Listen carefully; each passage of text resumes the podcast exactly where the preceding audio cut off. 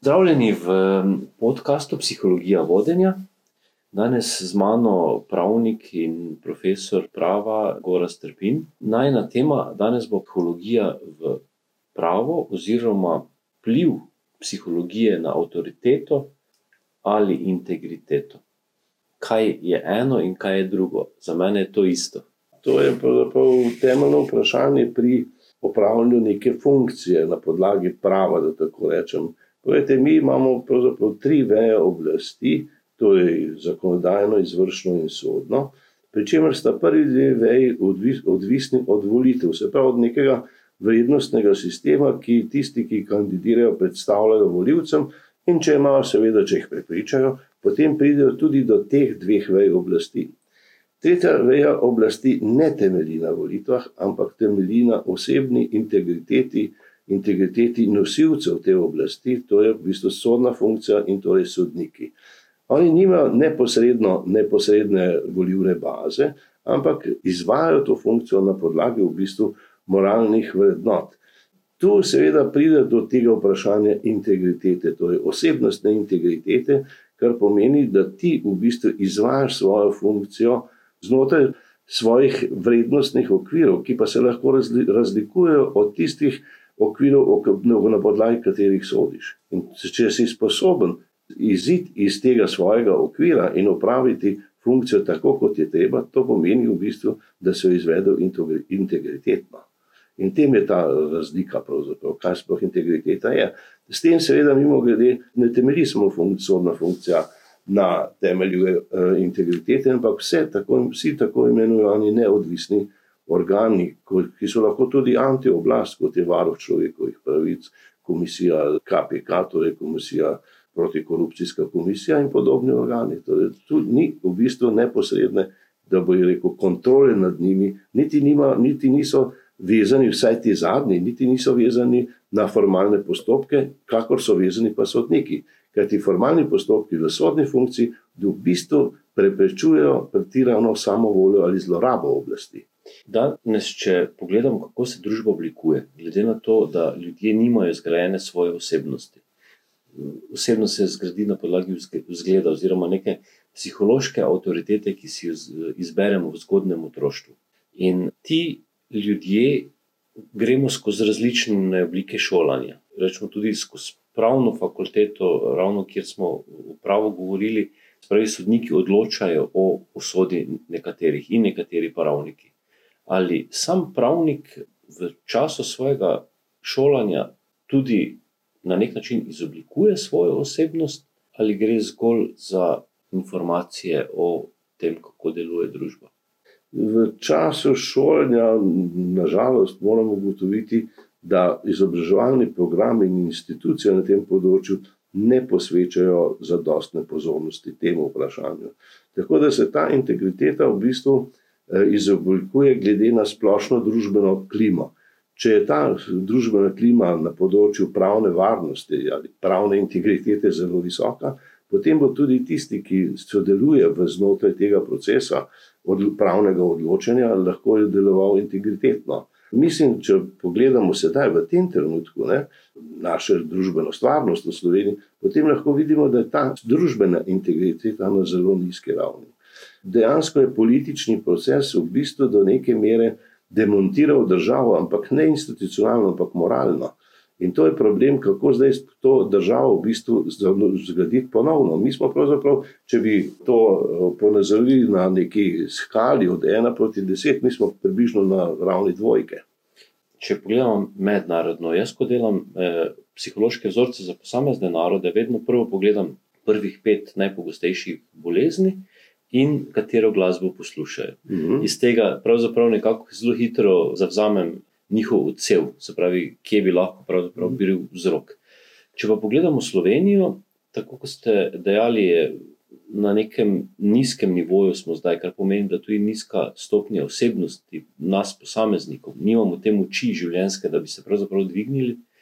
Če se sam spomnim, že pred dobrimi desetimi leti sem bil svetovalec v eni politični stranki kjer sem dejansko opazil, da zjutraj preberejo časopis in na podlagi odziva medijev vodijo oziroma sprejemajo odločitve.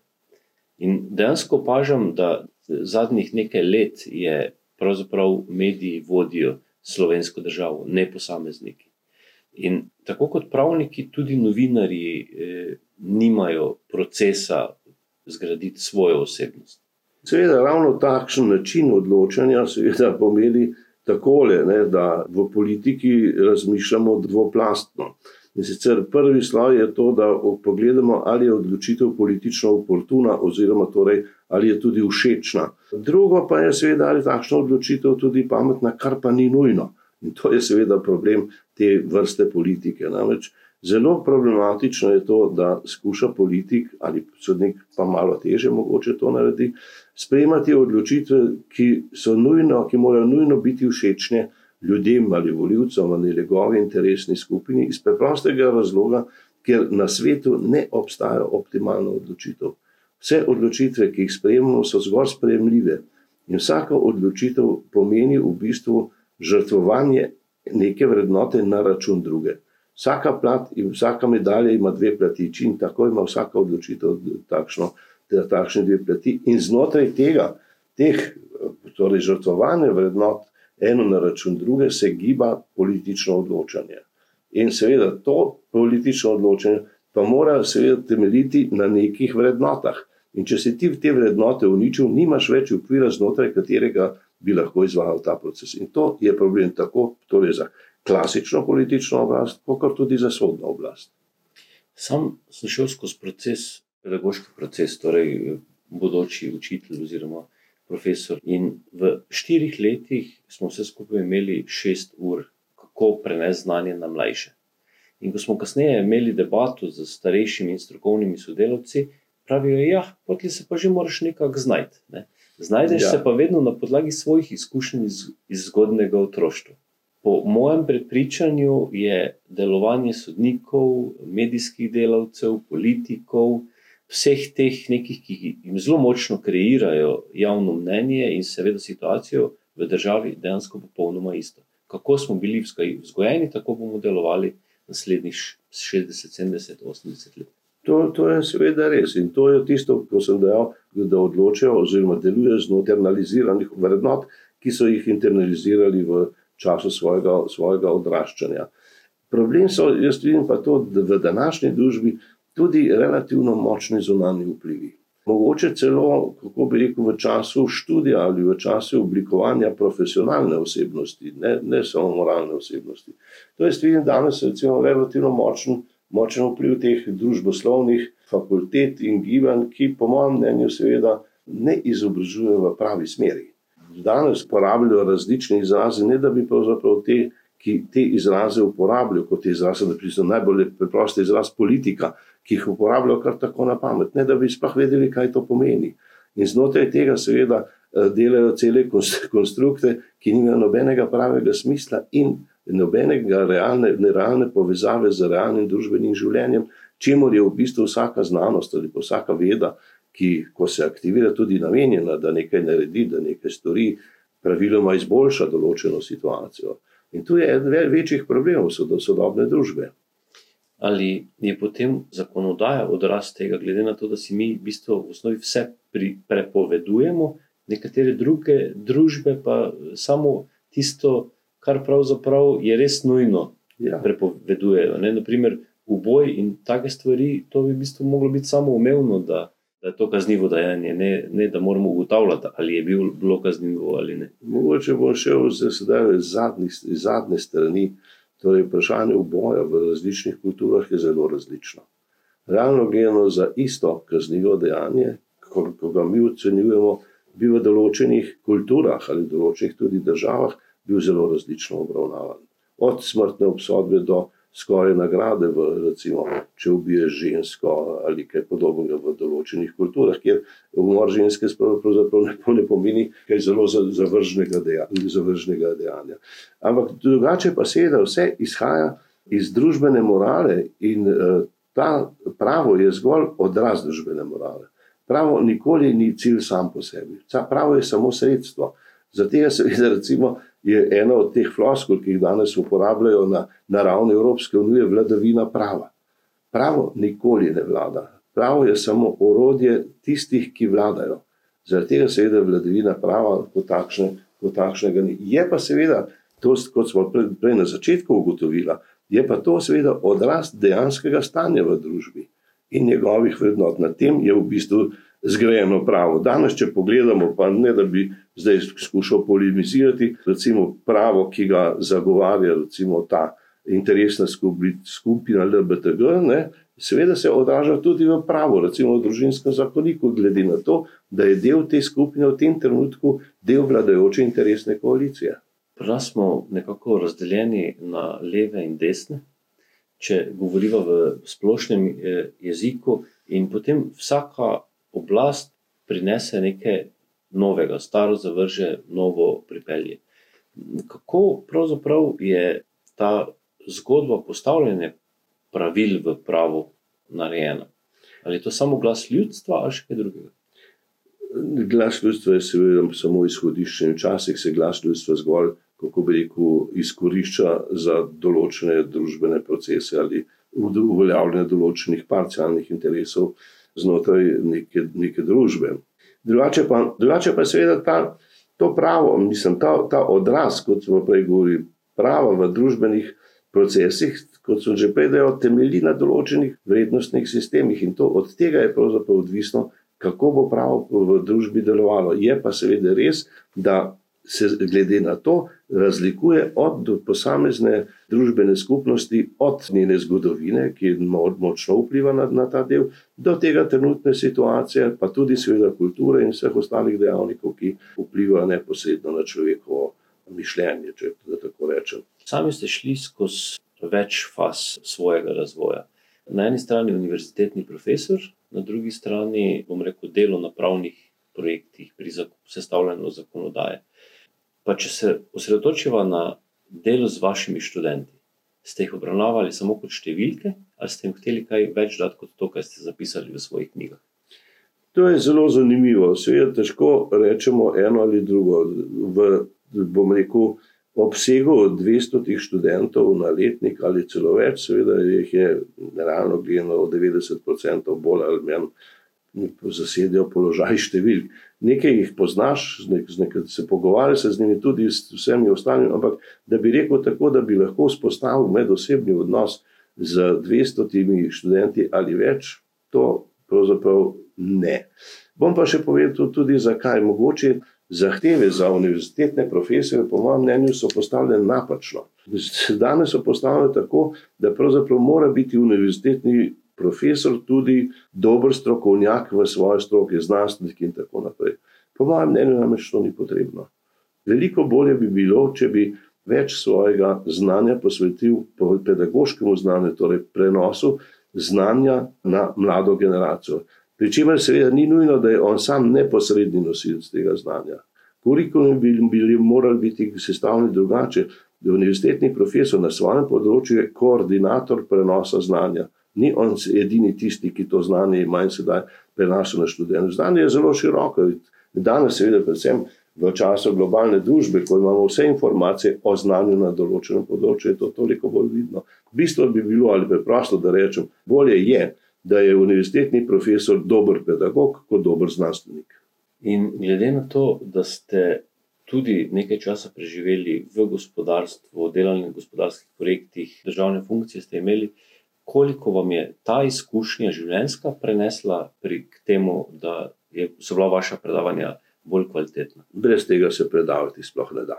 V tem je problem, da, da preprosto predavanje na podlagi branja knjig, to se preprosto ne da. Iz preprostega razloga, ker so discipline različno sestavljene. Če vzamemo pravo kot medicino ali kaj podobnega, tu je zelo, je en del je znanost, drugo je pa veščina.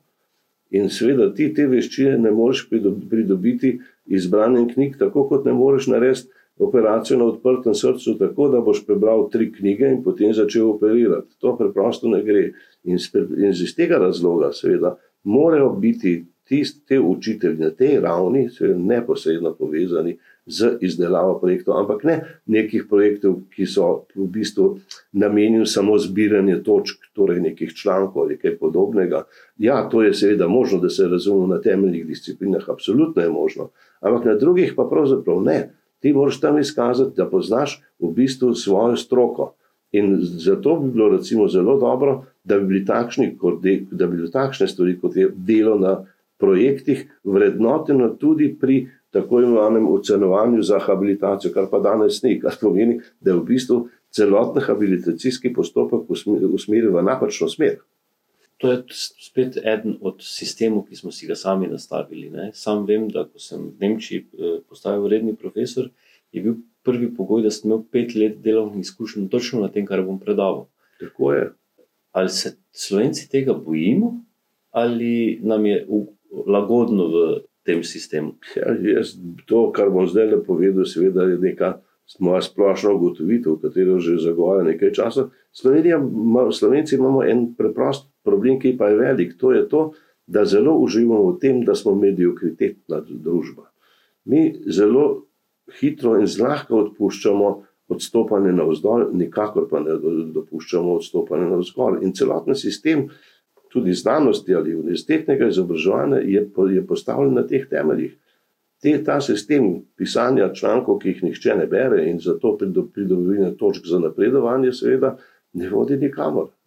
Ko ste delali na gospodarskih projektih, kar pomeni pisanje pravnih mnen ali pa na nek način. Prav projekti, čisto. Tako in zastopanje v določenih pravdah, ste kdaj se srečali na sprotni strani z kakim svojim učencem? Seveda sem se srečal, zdaj seveda to, kar sem jaz delal, to so projekti predvsem zakonodajne narave, recimo ali pravno-organizacijske narave na ravni držav, tudi seveda delal sem zelo veliko v tujini. Tu ne pridemo v takšno nasprotje, kot bi rekel, na, v neki klasični pravdi, kjer vsak zastopa svoj interes. Sem pa seveda zelo veliko, sem veliko, veliko, veliko, veliko število svojih študentov sem srečal na vseh področjih, saj takrat, ko sem delal kot državni sekretar za reformo javne uprave, eh, je, so bili vsi študenti, ki so bili mlajši od pet let od mene v slovenski upravi, so bili moji študenti, ker sem imel edini predmet, ta predmet v Sloveniji. Tako da praktično smo se vsi do neke mere poznali, vsaj z ene strani. Ne. Tema vaše doktorske dizertacije. Ja, moja tema v doktorske dizertacije je bila pa za tisti čas prav ne bom rekel, ne, ne revolucionarno. Do neke mere, ja, tema je bila varstvo pravic posameznikov v razmerju do upravnih in samoupravnih organizacijah, kjer sem seveda zagovarjal tezo, da se upravne organizacije in samoupravne organizacije v razmerju do posameznikov ničemer ne, ne razlikujejo. Gre za v bistvu odnos, ko organizacija enostransko in avtoritativno odloča o pravici, o pravici posameznika. In je čisto vseeno, ali je to upravna ali tako imenovana samoupravna organizacija. Položaj je vedno isti. In mi, kot posamezniki, se v teh položajih nahajamo vsak dan. Kaj to pomeni? To pomeni, da hočem graditi hišo, rabim gradbeno dovoljenje, rabim potni list, rabim vse te v bistvu odločitve, ki mi omogočajo življenje. In to je bil ta del, Pravni del pa je seveda to, kar sem zagovarjal, pa je bil seveda upravni postopek, ki ščiti šipkejšo stranko, torej občana, posameznika v razmerju do organov javne oblasti, torej organizacije v teh postopkih. Potem tudi del, del tega je bil še sodni nadzor na tem odločanju, kar imamo upravni spor. Potem pa seveda tretji del je bil, so bile pa neformalne oblike varstva pravic posameznikov v razmerju do uprave. In tu pa sem bil prvi, ki je pisal v Sloveniji o tem, to so pa to varohi človekovih pravic, oziroma ombudsman, kot švedska kategorija, katero smo prevzeli, pa tudi vsi ostali v svetu, kot eh, institucijo za neformalno varovanje človekovih pravic. Veliko krat slišimo od predsednika vlade ali pa določenih ministrov, ne moremo drugače, ker je zakon tak. A zakon pravzaprav postavljamo sami.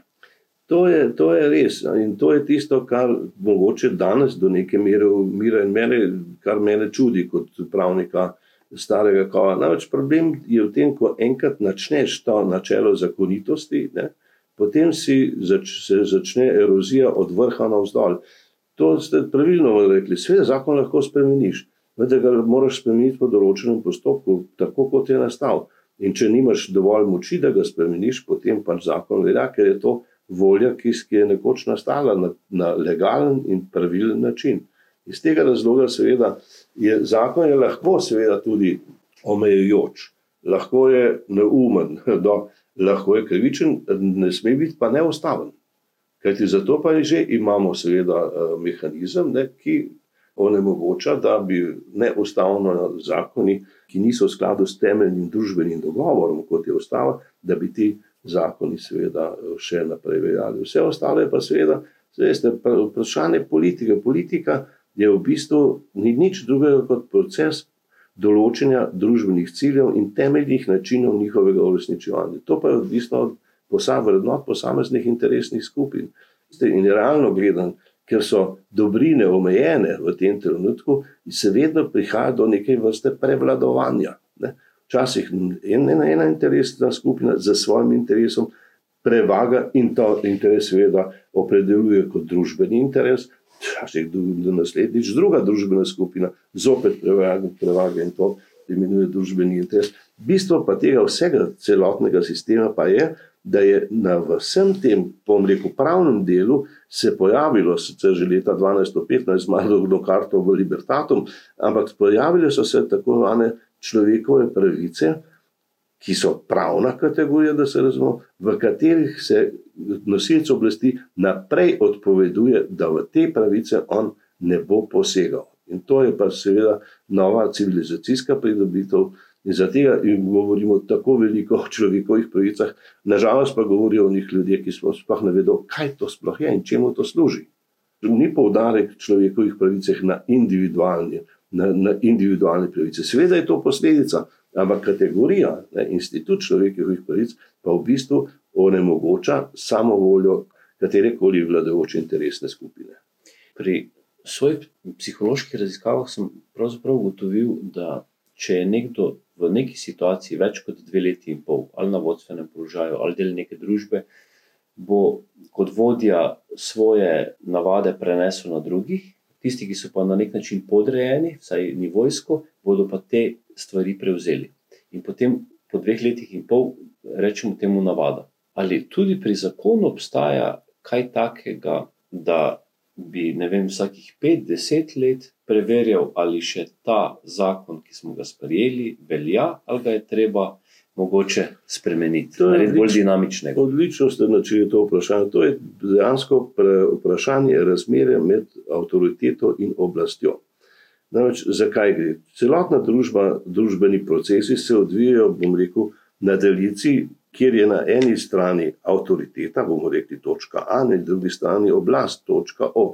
Oblast pomeni, da resna skupina možnost uveljaviti svojo voljo kljub odporu drugih, torej s prisilo. Medtem ko avtoriteta pomeni, da ta družbena skupina uveljavlja svoj interes tako, da drugi ta interes prostovoljno sprejemajo, ker mislijo, da ta interesna skupina dobro vodi in zato ji tudi zaupamo. In realno gledano, Družba, globalna družba, pa seveda vse organizacije znotraj nje, se stalno gibajo na tej, na tej delici. Enkrat so bliže oblasti, drugič so bliže avtoriteti. Seveda je idealno, da so čim bliže avtoriteti. In v tem primeru, seveda, to neposredno vpliva tudi na zakonodajo. Zakaj? Zato, ker potem, seveda, se zakoni prostovoljno izpolnjujejo. Zakon ima, ve, sicer v zadnjem, ima vedno zagroženo prisilo, ampak idealno je, da se ta prisila nikoli ne uporabi. In seveda, ko se pomikajo, ko se družbena razmerja, bomo rekel, kvarijo, ne, potem se ta položaj premika od autoritete proti oblasti, in za vsak zakon je treba, zato da se izvede, je treba uporabiti prisilo. In bolj, ko gremo k oblasti, vedno več prisile. Na koncu pridemo seveda do birokratske oblasti ali avtokratske in tako naprej. In takrat so ti vsi procesi seveda končani in takšna družba v bistvu stagnira oziroma propada. In zaradi tega, zaradi tega se je treba tega tako varovati. Ni neka demokracija ali pa avtokracija, demokracija neko, neko, nek cilj samo po sebi, o katerem potem vrabci čivkajo ne dovedi, sploh kaj to pomeni. Demokracija je samo sredstvo in popolnoma nič drugega kot sredstvo. In sicer kakšno sredstvo? Sredstvo, ki onemogoča, da oblast postane avtoritarna. Vsaka oblast teži k avtoritarnosti. Nihče ne pride na oblast tako dobre volje, da bo rekel, zdaj bom pa delal samo seveda v korist ljudstva. Tega ni. In z tega in vedno bolj se skuša pridobiti, pridobiti čim več mehanizmov oblasti v svoje roke. Demokratični procesi in mehanizmi to prepričujejo. In seveda, če naenkrat seveda pridobi ena stran preveč teh orodij v svojo roko, je to za družbo izjemno nevarno. Vsaka pretirana zmaga na volitvah je tragedija za demokracijo. V vsakem primeru mora zakonodaja ali pa državne in lokalne skupnosti biti malo bolj konzervativna, medtem ko podjetja so lahko inovativna in se hitro spreminjajo. Predvsem gre za to, da vseeno se neke stvari preverijo in da nimamo dnevnih spremenjenih pravil. Ampak ravno ta oholost ali pa ponavljanje istih vzorcev je nekatere narode pripeljala do izumrtja. Občutek, ki ga v bistvu imam v tem trenutku, glede na vse možne migracije in odprtost Slovenije, se to lahko tudi pri nas hitro zgodi. Pri nas se to lahko zgodi zelo hitro. In ta ugotovitev je seveda točna. Narodi so obstali in seveda so potem tudi izginjali. In seveda v tem vprašanju bi kot slovenci, kot majhen narod, morali posvetiti večjo pozornost. Pričemer pa seveda imajo majhni narodi in majhne države, imajo kljub vsemu določeno prednost napram velikim. Ne samo, ni, ne samo to, da imajo pomakljivost, ker so majhne, nasprotno. Poglejte, vsaka organizacija seveda deluje v nekem okolju, tako tudi država. Ne? In seveda, eh, bolj ko je majhna, bolj je lahko fleksibilna, če ni seveda intelektualno okostenjena, da se razumemo ona ima možnost veliko, veliko večjega in hitrejšega prilagajanja sprejemom v okolju kot velika država.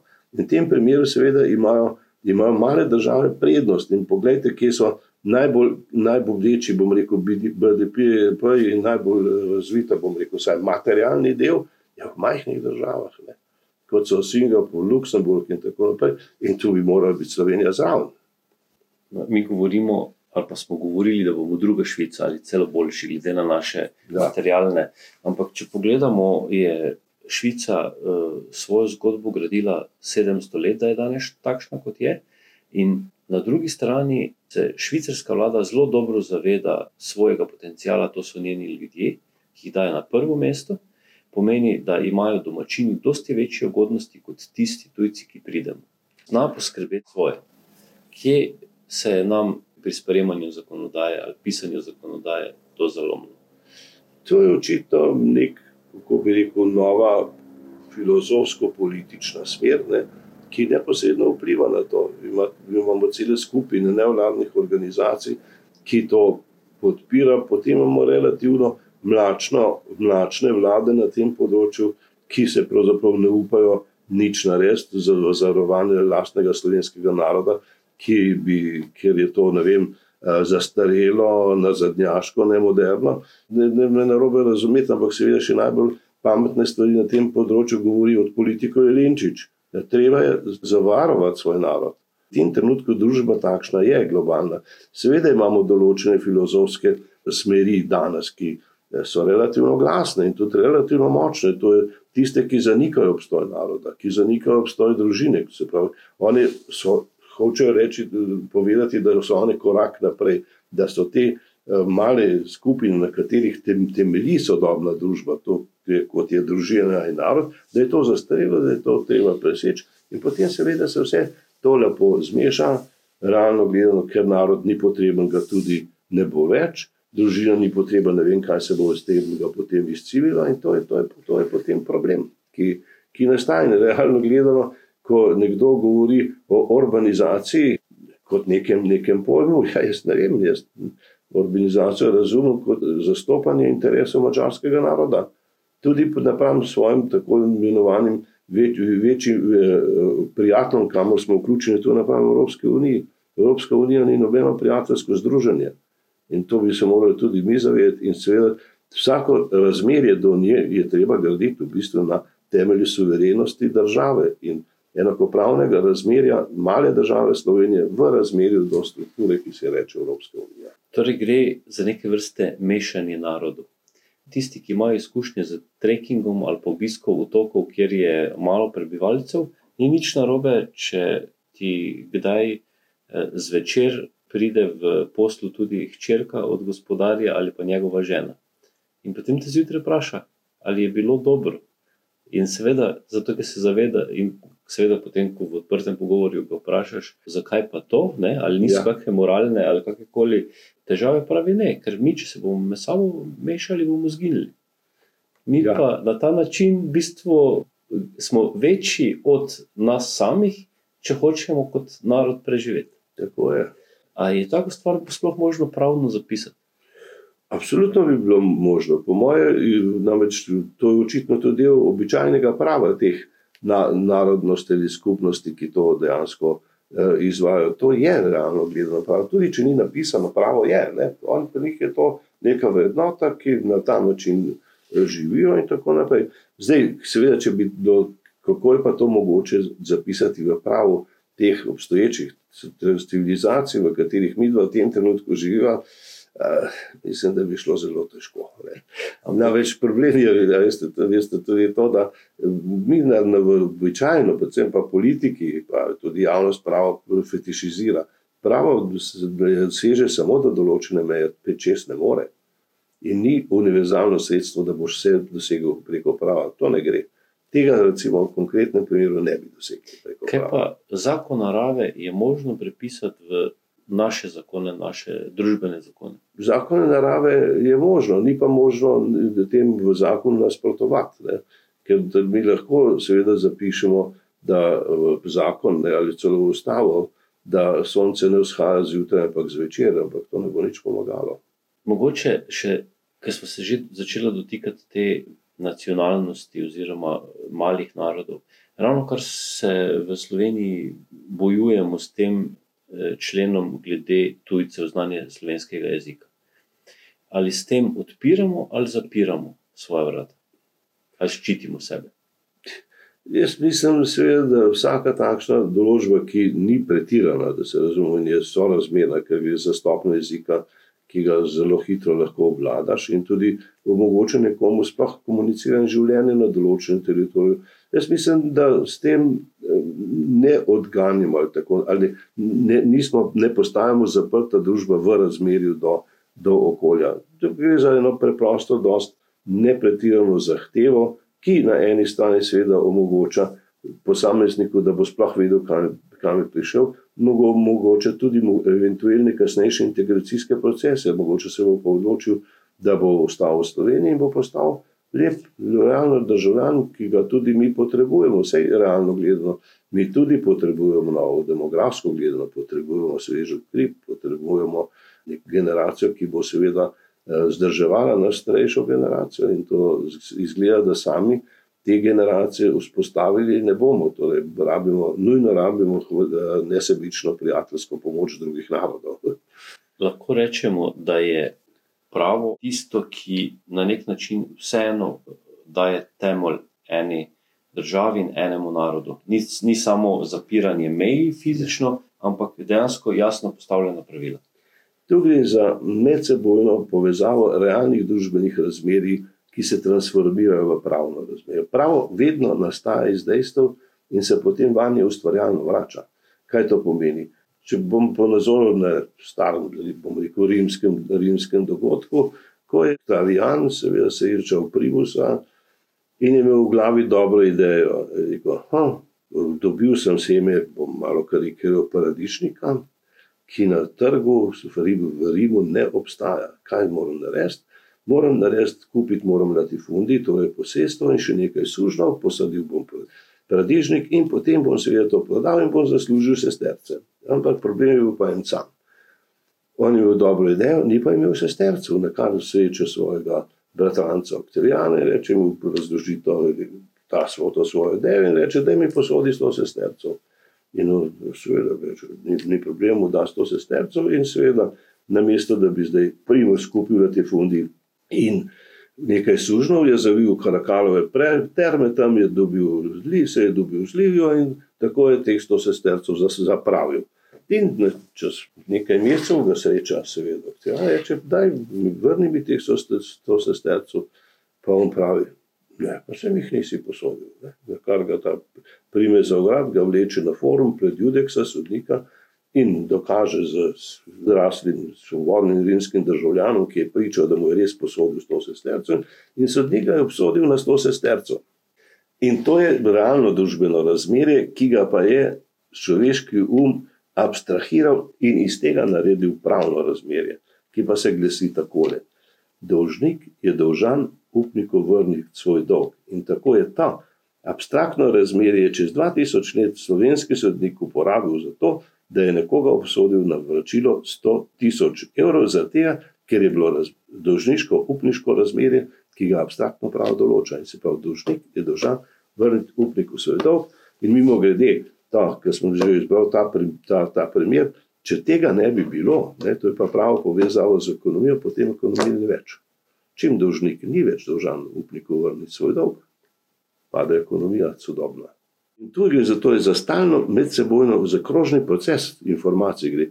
To je družbeno razmerje, aha, tega je treba urediti, ga uredimo na abstraktni ravni in to zopet, seveda, zdaj vpliva na predvidljivost in pravilo ravnanja. Ker pravo v bistvu omogoča pravila, predvidljivost ravnanj. In, tem, in, stalno, in zdaj, ko se družba, seveda, družbena razmerja, družba spremenja, danes zelo močno pod vplivom razvoja tehnologije, se istočasno mora spremenjati tudi pravo. Je pa seveda značilno za to, da je vedno v rahlem sistemskem zamiku, vedno je zadaj. In z razvojem, zelo hitrim razvojem sodobne tehnologije, pravo vedno bolj zaostaja. To pa je problem. Torej, dejansko vsaka nova generacija, ki se rodi, je popolnoma drugačna, že fizionomija je malo drugačna kot vsaj deset let nazaj. Se pravi, to čutimo pri potrebah, po hrani, načinu življenja, kako se odzivamo. Na to je v bistvu zelo vplivala digitalni razvoj ali pa sama informatika. Kako hitro pa se lahko, ker dejansko z vstopom v digitalni svet padejo meje, govorimo o virtualnih mejah. Koliko tam sploh še lahko veljajo zakoni, ki smo jih pisali za ta materialni svet? Zelo dobro vprašanje. Mislim, seveda, da se te vprašanja premalo zavedajo. Bom rekel, da se jih premalo globalno zavedamo. Zakaj? Z preprostega razloga bom skušal enostavno razložiti. Staro rimsko pravo temelji na menjavi menjalnih dobrin, menjave materialnih dobrin. Kakšen je režim jablane, da če sem lastnik jablane, sem lastnik tudi, seveda, Eh, nekega jabolka in to jabolko prodam, in tako naprej. In to je vse bolj ali manj materialno. Sodobna digitalna družba pa seveda temeljni menjalni nojni predmet ni več materialen, ampak je informacija, ne, ki je v bistvu zapisana oziroma potuje preko neke, neke tehnologije.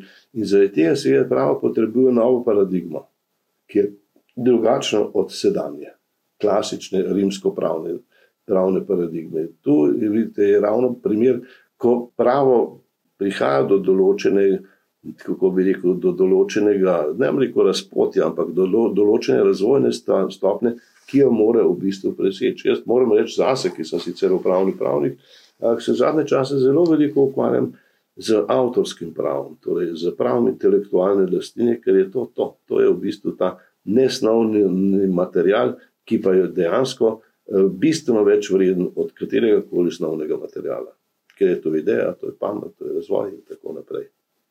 Vsak tehnološki izdelek ima razvojni oddelek. Ali ima tudi pravo razvojni oddelek? V, v načelu, ja, do neke mere.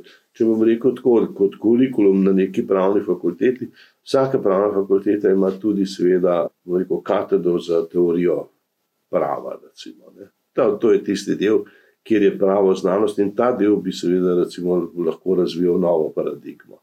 In uh, v tem delu, seveda, se tudi to vidi, ne, kot tisto, kar sem prej dejal. Ta del se ukvarja z pravno znanostjo, drugi deli, tudi na fakulteti, pa se ukvarjamo z veščino, pri čemer uporabljamo njihove rezultate od pravne znanosti. Seveda, Prej ste se dotaknili avtorskih pravic, torej to je tisto, kar vam največ energije ali zadnje čase. Zame. In To je nekaj, kar kreiramo ljudje. Ja. Ampak veliko krat nekaj kreiramo, kar smo v podzavesti pobrali iz naše okolice. To je možno. In kaj v takšnem primeru, kdo je potem lastnik tega?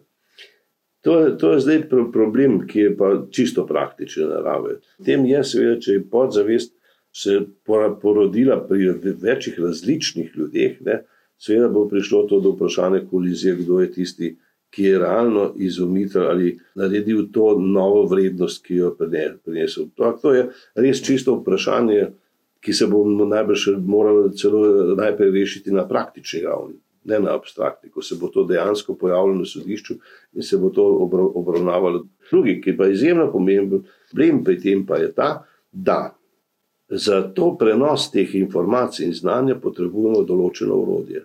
In danes so seveda najbogatejši ljudje na svetu tisti, ki so lastniki tega, teh orodij. Ampak ta orodja so brez ustvarjalnega dela, avtorji, popolnoma prazna in nimajo nikakršne vrednosti. In danes je ravno je največji boj, se bije pravzaprav med avtorji, ki se seveda zdaj, hvala Bogu, tudi skupinsko organizirajo, ker sami ne morejo nič, ne? in seveda lastniki teh, teh orodij, kot so Google in podobni, naj, najbogatejši ljudje na svetu. Ampak samo na sebi imajo oni samo orodje, nimajo pa nobene vsebine. Tako, nazaj smo pri, pri bistvu psihologiji, pri, oziroma pri nečem mehkem, kar se ne da prijeti, ampak to kreira potem materialni svet. In ravno tu, včasih so bili inženirji, gospodje. Kdo bo gospodje v prihodnosti, če gledamo skozi avtorsko oziroma intelektualno lastnino? Ja, zdaj, v tem smislu tisti, ki ustvarjajo novo vrednost, torej, ki, ki so ustvarjalni na katerem koli področju. Ni zdaj inženirstvo, to se je razvilo na področju naravoslovnih znanosti, ampak Ravno včeraj smo imeli neko, neko debato ne, o regionalizaciji Slovenije in sem jaz rekel, ja, koliko bo pokrajin v Sloveniji, je imanentno politično vprašanje. Povejte, koliko jih je, potem pa pridemo v pravni inženir in bomo skrili pokrajino. Kajti, če, jih, če bojo tri, bojo takšne, če jih bo pet, petindvajset, bojo pa takšne. Smo, vi morate politično najprej odločiti, koliko jih bo. Ker tam, tam znanost ne seže, ker to je čisto interesno in politično odločiti. In tu je seveda problem. Se pravi, da imamo čisto novo, nove, kako bi rekel, uh, nove vidike ustvarjalnosti, tudi takšnih, ki jih prej ni bilo. Ne.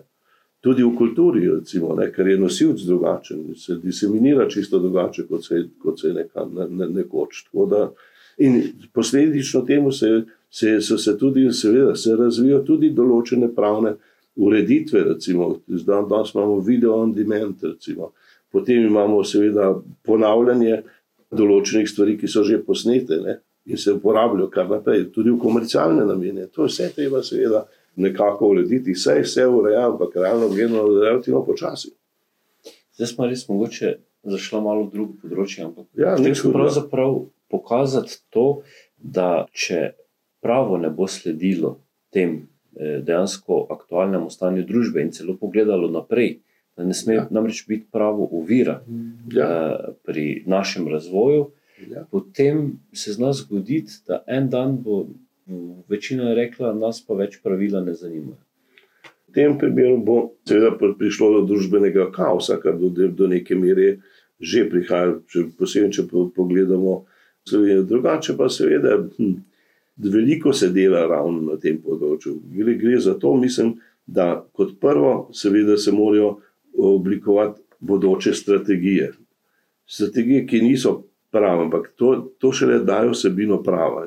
Recimo, vse družbe, ki so strateško usmerjene, ki so sposobne graditi strategijo, ki je seveda strategija za mirno okolje, strategija za razborkovno okolje, strategija za sovražno okolje, vsak ima svojo strategijo in ta strategija se potem oblikuje v pravo, tudi v pravo, poleg vseh ostalih strategij, ni samo pravna. Bistveno je to, da ti na družbeni ravni določiš, da si sposoben oblikovati ustrezno, propulzivno, dobro, dobro družbeno strategijo. In temu seveda potem sledi pravo, ki je samo urodje implementacije te strategije. Je pa seveda še drugega, drugega veliko, recimo. Če vzamemo vaše področje, jasno, psihologija ima to veliko stvar, ljudje treba prepričati, da je ta strategija dobra, da se splača za njo boriti in tako naprej. Pravo samo na sebi nič ne doprinese, če ni to vsaj činske mneje sprejeto strani tistih, na kateri se pravo nanaša. Če je sprejeto, potem so stvari relativno enostavne.